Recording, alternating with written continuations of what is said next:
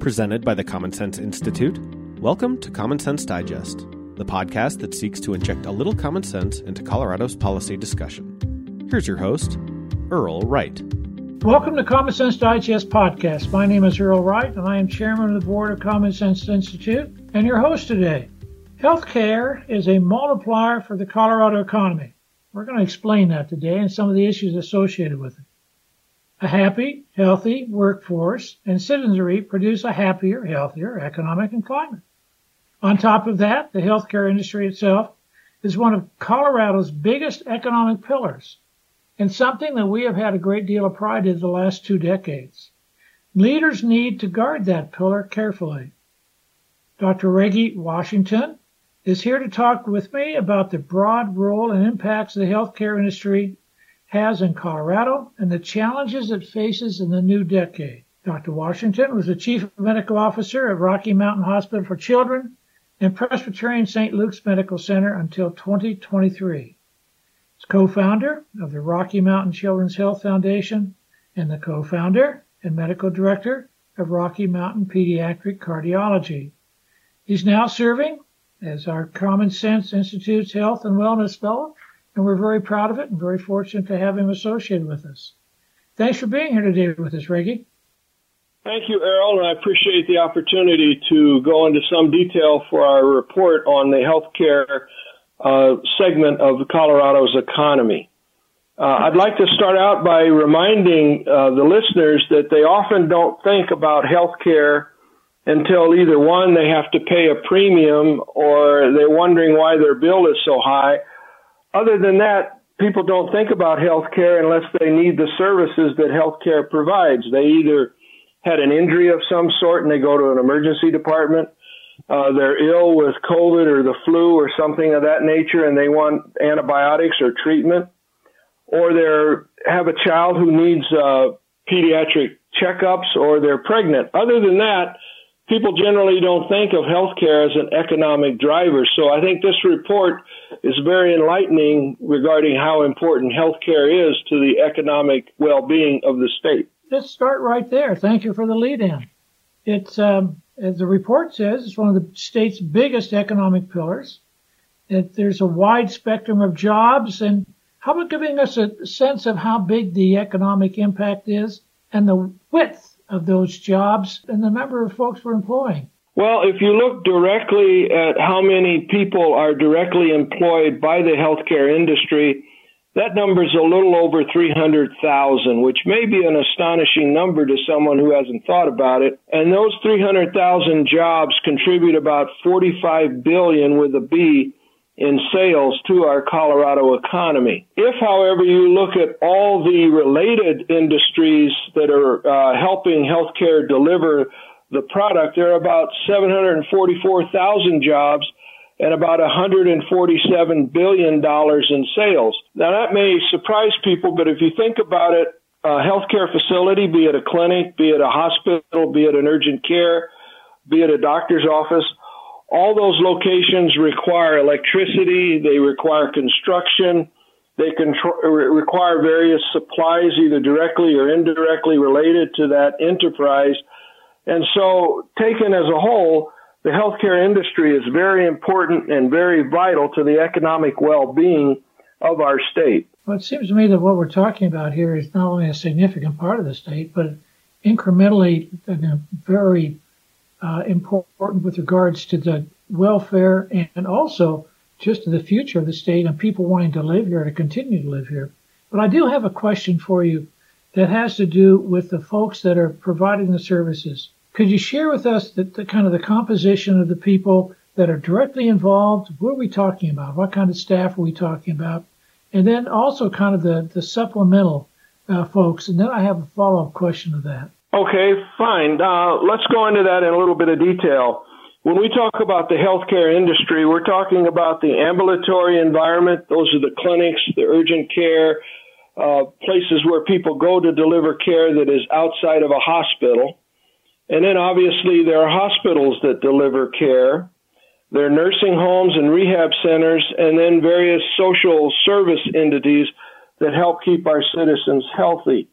I will point out that most people who live in a metropolitan area really don't think about all of these healthcare providers because they're intermingled with a lot of different uh, enterprises. There's industry, there's transportation, there's educational facilities, uh, retail outlets, and so forth. And so hospitals and clinics don't stand out. But if you go to a rural community, often in a small rural rural community, the healthcare industry is the biggest provider of employment and the bigger biggest consumer of products in that small community. So I think it wouldn't surprise people in rural Colorado how important healthcare is as an employment source, but it is kind of surprising in an urban environment where people don't think about it on a day to day basis. You know, I was surprised to, to see the numbers uh, with regards to uh, people being served in the rural environment and the economics compared to the economics in the urban environment. The number of people that, I guess, proportional number of people being served and the economic impact is really uh, significantly different than in, in, rural versus urban. Do you want to talk about that a little bit? It is, and and it's uh, becoming under some stress, and we'll talk about that a little bit later. But uh, if you think about it, if you're in a rural area and you need healthcare services, it's very inconvenient and sometimes not safe to travel long distances to receive your healthcare. So healthcare facilities are extremely important and very vital in a rural community. And remember, there's usually only one hospital and one clinic and maybe one or two physicians' offices in these small communities. So it's very important that they are very vital. Not only are they vital in their existence, but we need to make sure they continue to exist. That's becoming more and more of a problem because of the economic pressures that the healthcare industry is undergoing presently some of these uh, services are leaving communities, and that's creating a problem in its own right. But remember, if someone leaves a community, a physician leaves a community, closes a clinic, that leaves people unemployed. It leaves the services that aren't available. But it also decreases the demand for certain supplies, be it construction uh, and things of that nature, go down. And so people need to realize that healthcare as an industry is very important, not only for the well-being of our citizens, but also for the well-being of the economy. When you have an industry that accounts for almost 18% of the workforce within the, the state, it's very important to keep that going. I have a, just a, a practical question. I, Colorado is known for this immigration.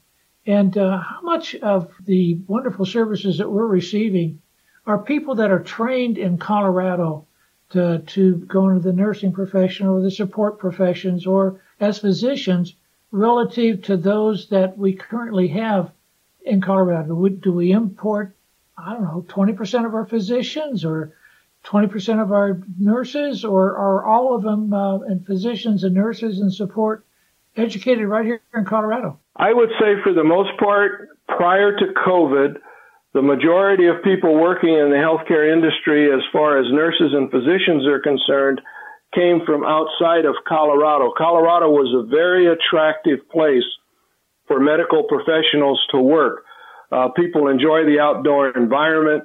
Uh, they enjoy the low crime. They enjoy the relatively uh, inexpensive housing, etc., that Colorado enjoyed. However, more recently, all those factors have changed, and I'm sure uh, your listeners are very aware that the housing costs in Colorado continue to increase, and that's driving people away. Uh, people, particularly nurses and respiratory therapists and pharmacy techs and the others can't afford to live in Colorado anymore with the salaries that they're making. Therefore, they're leaving the state.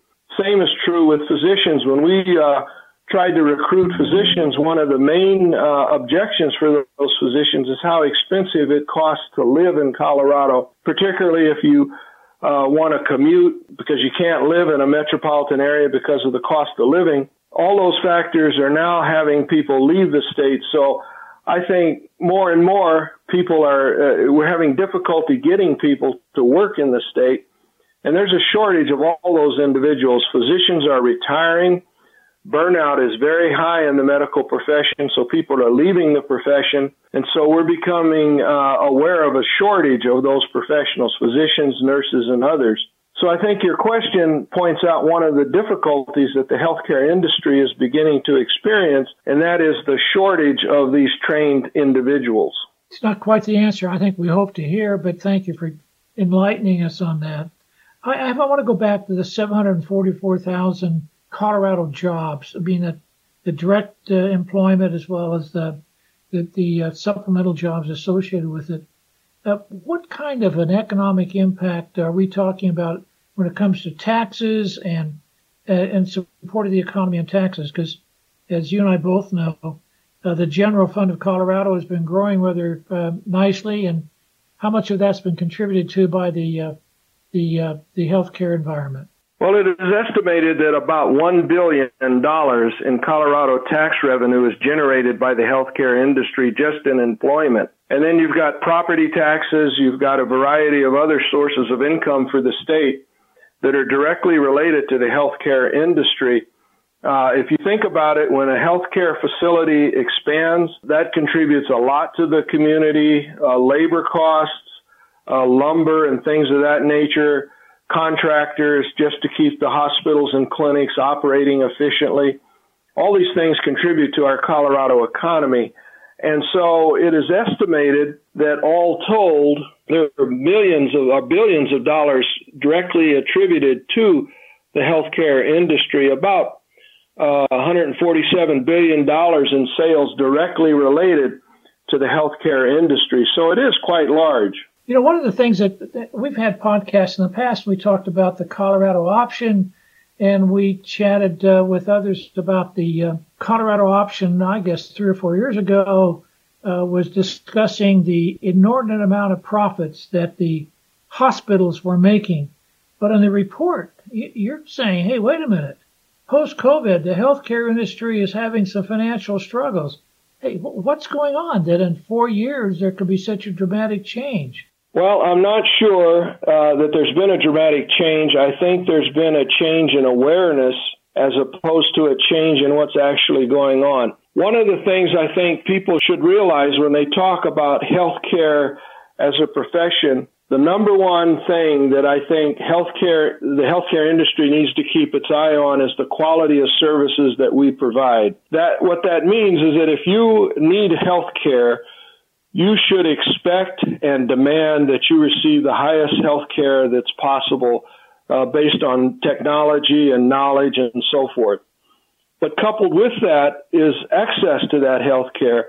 It's very important that the citizens of Colorado have access to good health care when they need it, where they need it. But finally, the other uh, piece of that three pronged stool is affordability.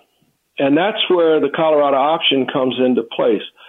When we say affordability, we not only mean affordability for the consumer, we mean affordability for the providers, meaning the hospitals and clinics. They need to be able to at least uh, break even, if not make some money. And then you've got affordability of the providers, meaning the physicians and so forth. They, they can't lose money every time they see a patient. And then affordability for the insurers or the payers.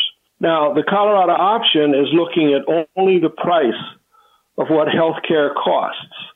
And the Colorado option is designed to decrease the price that the consumers pay for a given service.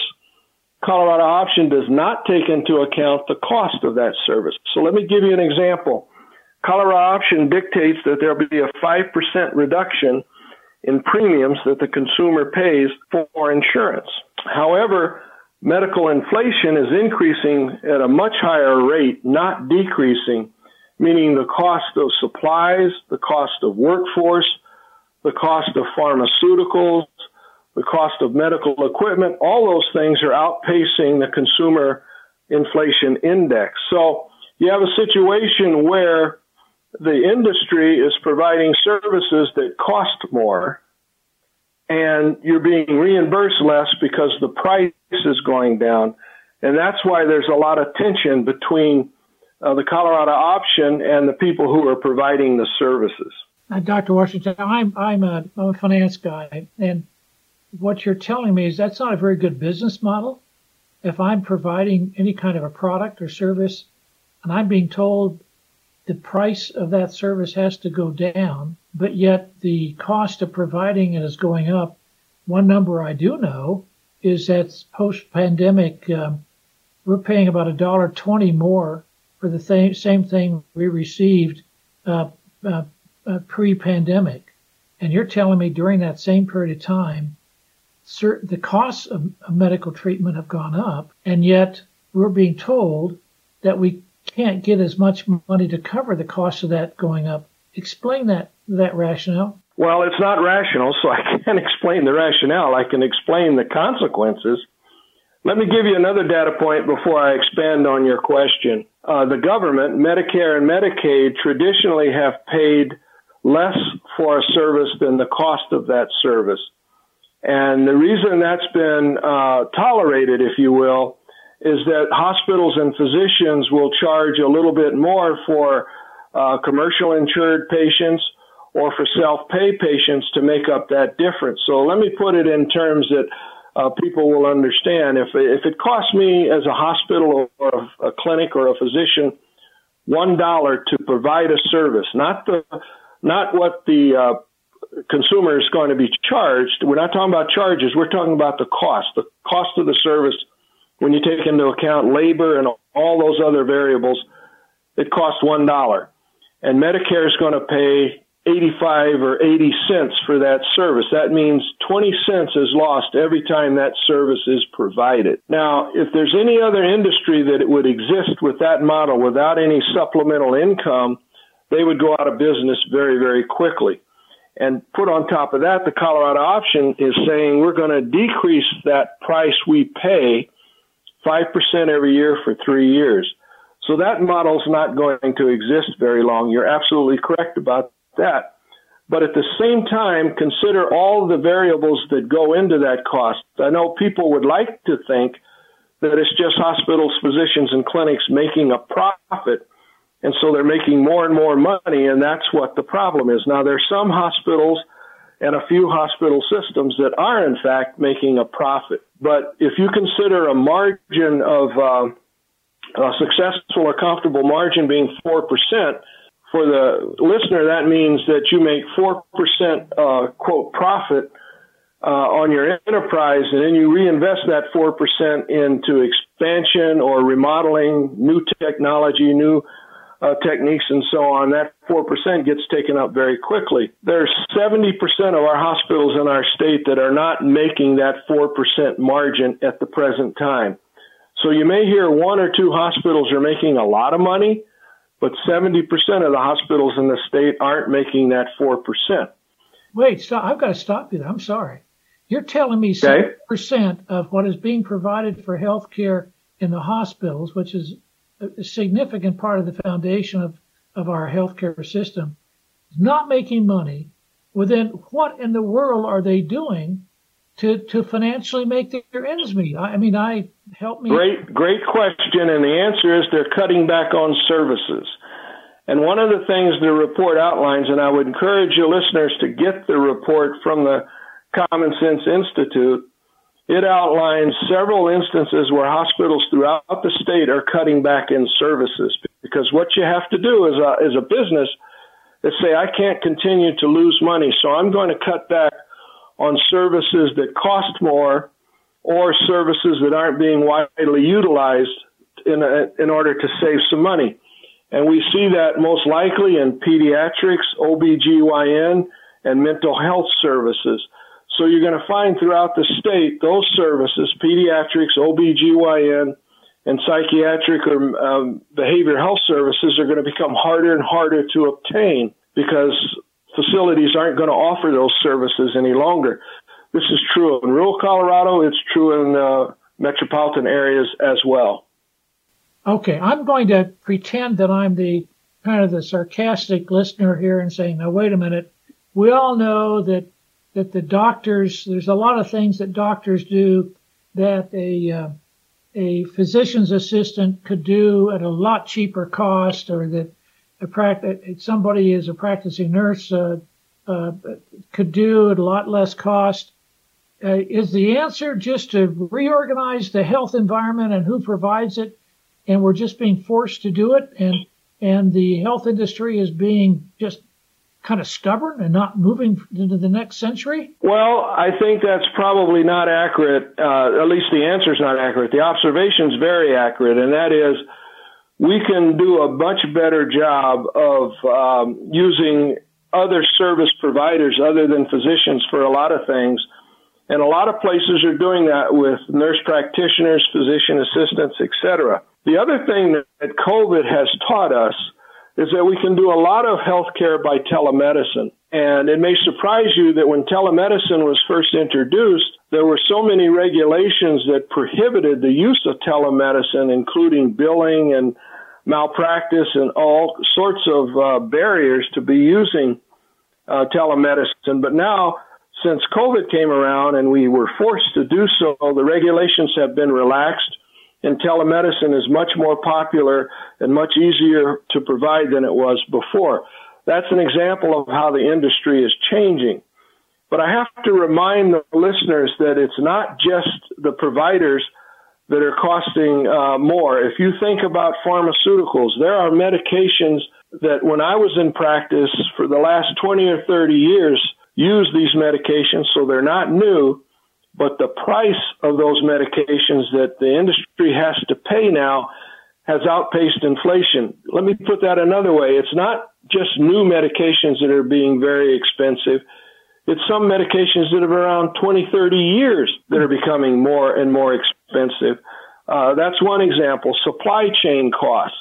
The cost of uh, creating or manufacturing ventilators or CAT scanners or those kinds of uh, fixed medical equipment are going up much faster than inflation. And then workforce costs are going up. You know, when there was a shortage of nurses because of burnout, because they were uh, able to become traveling nurses, meaning they go to other states to work for a higher amount of money, that put a lot of stress on the workforce issues within all healthcare facilities. So it's not just how care is being delivered, it's how expensive care has become due to what we call medical inflation. All of those things contribute to the cost and the high cost of medical care. Uh, you know, you you raised something on uh, that's really kind of interesting, and that we initially talked about the doctors and, and the nurses, and and in the report it talks about the the shortage that looks like we're going to have in the future. Uh, the old demand and supply of economics is such that if you don't have as much supply and you have the same amount or more demand, you know, prices are going to go up. So how in the world do you justify decreasing costs unless there's some incredible innovation when you have a shortage of the main players or providers in the healthcare industry? Uh, or as I said before, am I missing something here? No, you're you're exactly right as far as the tension that the report is is hopefully exposing to the citizens of Colorado, and that is the healthcare industry is under a lot of stress. And unless and until we start to pay attention to the various causes of that stress and make very thoughtful solutions, uh, we're going to see this exacerbate. For example, physicians are getting burned out. They had to work very hard in somewhat dangerous conditions during the COVID pandemic a lot of physicians just retired, said, I'm not doing this anymore. Same is true with nurses, but they're not being replaced as fast as they are leaving the workforce. And so, as you pointed out earlier, we're going to have to have more innovative ways of taking care of people, including mid-levels, including uh, people taking personal responsibility, including telemedicine. That will help. But until we address directly the high costs and the medical inflation that exists, these dynamics are still going to be very important. As long as pharmaceuticals are costing more and more money, and supply chains are uh, items are costing more and more money, but the reimbursement for the services is going down. That's not a model that's going to exist very long. I have a kind of a follow up to that, and you, you mentioned that we need to do something. Let me ask it in three parts. Let's, the legislative session is just kicking off. Let's start with them. What do you hope that uh, they will address in this session with regards to health care policy? Well, I think they they need to begin to understand why there's a problem before they can develop solutions. So, for example, I think the cost of pharmaceuticals is, is running away from what it should be doing, in my opinion. Now, we do need to have uh, research available for the pharmaceutical industry. I really support that. But I think if they're having profits that are unheard of prior to the COVID uh, pandemic, I think that needs to be addressed. I think the cost of some other supplies, uh, which are not being regulated, and I'm not a big fan of overregulation, but I am a big fan of making sure we understand what's what's reasonable and what isn't. I think the traveling nurse industry needs to be looked at carefully because their margins are greater than 50% since COVID because they had high demand. So I, I think there are some things that can be looked into. And then I think citizens have a more, in my, in our subsequent report from CSI is going to show this, I believe, that people have to take some personal responsibility for their own health care uh, they can't keep relying on somebody else to make sure they take their medications, to make sure they go to the physicians and other healthcare environments for, for preventative services and things of that nature. I think it's going to take a true team effort with all parties involved to get our hands around this problem. Well, you know, I, you, you started to address the second part of the question I wanted to have, and that is that taking personal responsibility. It seems to me that that's another uh, answer to the healthcare issue. Talk about taking personal responsibility. Like, what are the low hanging fruit that the listeners ought to be taking into account to um, you know, for better health care for themselves and in turn uh, not overwhelming the healthcare industry? I think it starts with education. I think uh, the healthcare industry can do a better job of educating patients and families about the importance of preventative care.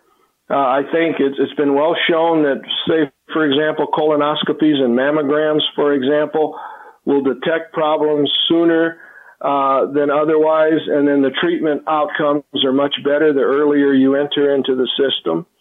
I think that's one example. I think once you've been diagnosed with a chronic illness, giving all the support necessary so that you can take care of that chronic illness. For example, if you're a diabetic and you are taking your insulin, but you're not paying attention to your diet and exercise, uh, that contributes to a poor outcome. Now it gets more involved because if you live in an environment where you can't get healthy fruits and vegetables at the grocery store for a reasonable price, then you won't do that. You'll use a lot of junk food. That makes your diabetes worse if you don't have access to a place to safely exercise, if you don't have access to a pharmacy to get your medications, particularly in a rural area, all these things which we call collectively the social determinants of health, if we don't start to pay attention to those and make uh, these items more um, user friendly, uh, I think that's a problem. But even if we make them very user friendly, we have to give some personal responsibility to the patient and the family to take advantage of those services. Only then will we begin to see a healthier population. Yeah, talking about exercise, I'm not real certain that we all need a gym. Not, not trying to argue with you, but you know, 30 a 30 minute walk every day. I understand from what I have read. Now you can correct me. Is a big deterrent with regards to uh, health health issues and can help you with regards to your cardiovascular system, which, as I understand, is one of the areas where you have uh, it can have significant problems. Uh, or am I missing? Am I overstating? You're absolutely correct, and I wouldn't argue with you at all. Uh, I think if you if the consumer thinks you have to be an athlete, have to join a gym, have to exercise uh, in continuous manner for 30 minutes every day, the majority of people aren't going to do that. When you go to the supermarket, if you park away from the front door and walk vigorously to the front door, if you take a couple of flights of stairs instead of an elevator, those kinds of things begin to add up. And, uh, you know, it's a cumulative part of physical activity, not just uh, getting your heart rate up to a certain level. And if you don't do that, you're an absolute failure or if you don't get the required or recommended number of steps in every day according to your smartwatch, you're an absolute failure. That's not what we're talking about. We're talking about increases in daily physical activity. Same is true with nutrition. If you eat an apple instead of a candy bar, that's a victory. If you turn off the TV and go for a walk around the block, that's a victory. So these little steps are very important in making a population healthier. You know, many of our our podcast listeners are going to think about the the point you made about the excessive profits in pharmaceutical and and then the excessive profits in the visiting nurses, and they will say, hey, "Wait a minute, that's just inviting competition." Now that takes time, of course, but, but uh, you, I'm a business guy. You tell me where somebody's making a whole lot of profits related to my industry, I'm going to find a way to figure out how to deliver that service. Or am I, am again, am I just being too idealistic from an economics perspective? Well, let's look at the nurses, for example. And I'll correct you, it's not the visiting nurses, it's called traveling nurses. Visiting nurses are very important. In fact, visiting nurses will help decrease the cost to deliver health care. If you are in a hospital and you can be discharged earlier, so you're at home, and a visiting nurse comes to your house once or twice a day to check your dressings, make sure you're on your medication, etc. That's very important. We're not talking about visiting nurses. We're talking about traveling nurses. Now, what a traveling nurse does is they will join up with a travel agency, if you will. And let's say there's a hospital in a certain location that's going to pay two to three times what that hospital normally pays for a nurse just so they have nurses uh, to uh, staff their hospital those nurses are going to do that. We've seen nurses who make a year's worth of salary in four, three or four months going to one of these travel locations. That really increases the labor costs of the hospital, and some hospitals are paying over 50% of their total costs in just labor. And that number continues to increase. Now, when the COVID pandemic started to decrease, these traveling uh, agencies uh, weren't in high demand as they were during COVID. However, if you're a nurse working there the whole time in the trenches and you say, well, this nurse was making four times what I was making, I need to make that amount of money too. Then, uh, because they're living in inflation environment, you know, all their costs are going up and they say, I, I need to make more money. So in order to retain those nurses, the hospitals are having to pay more. And that becomes a vicious cycle.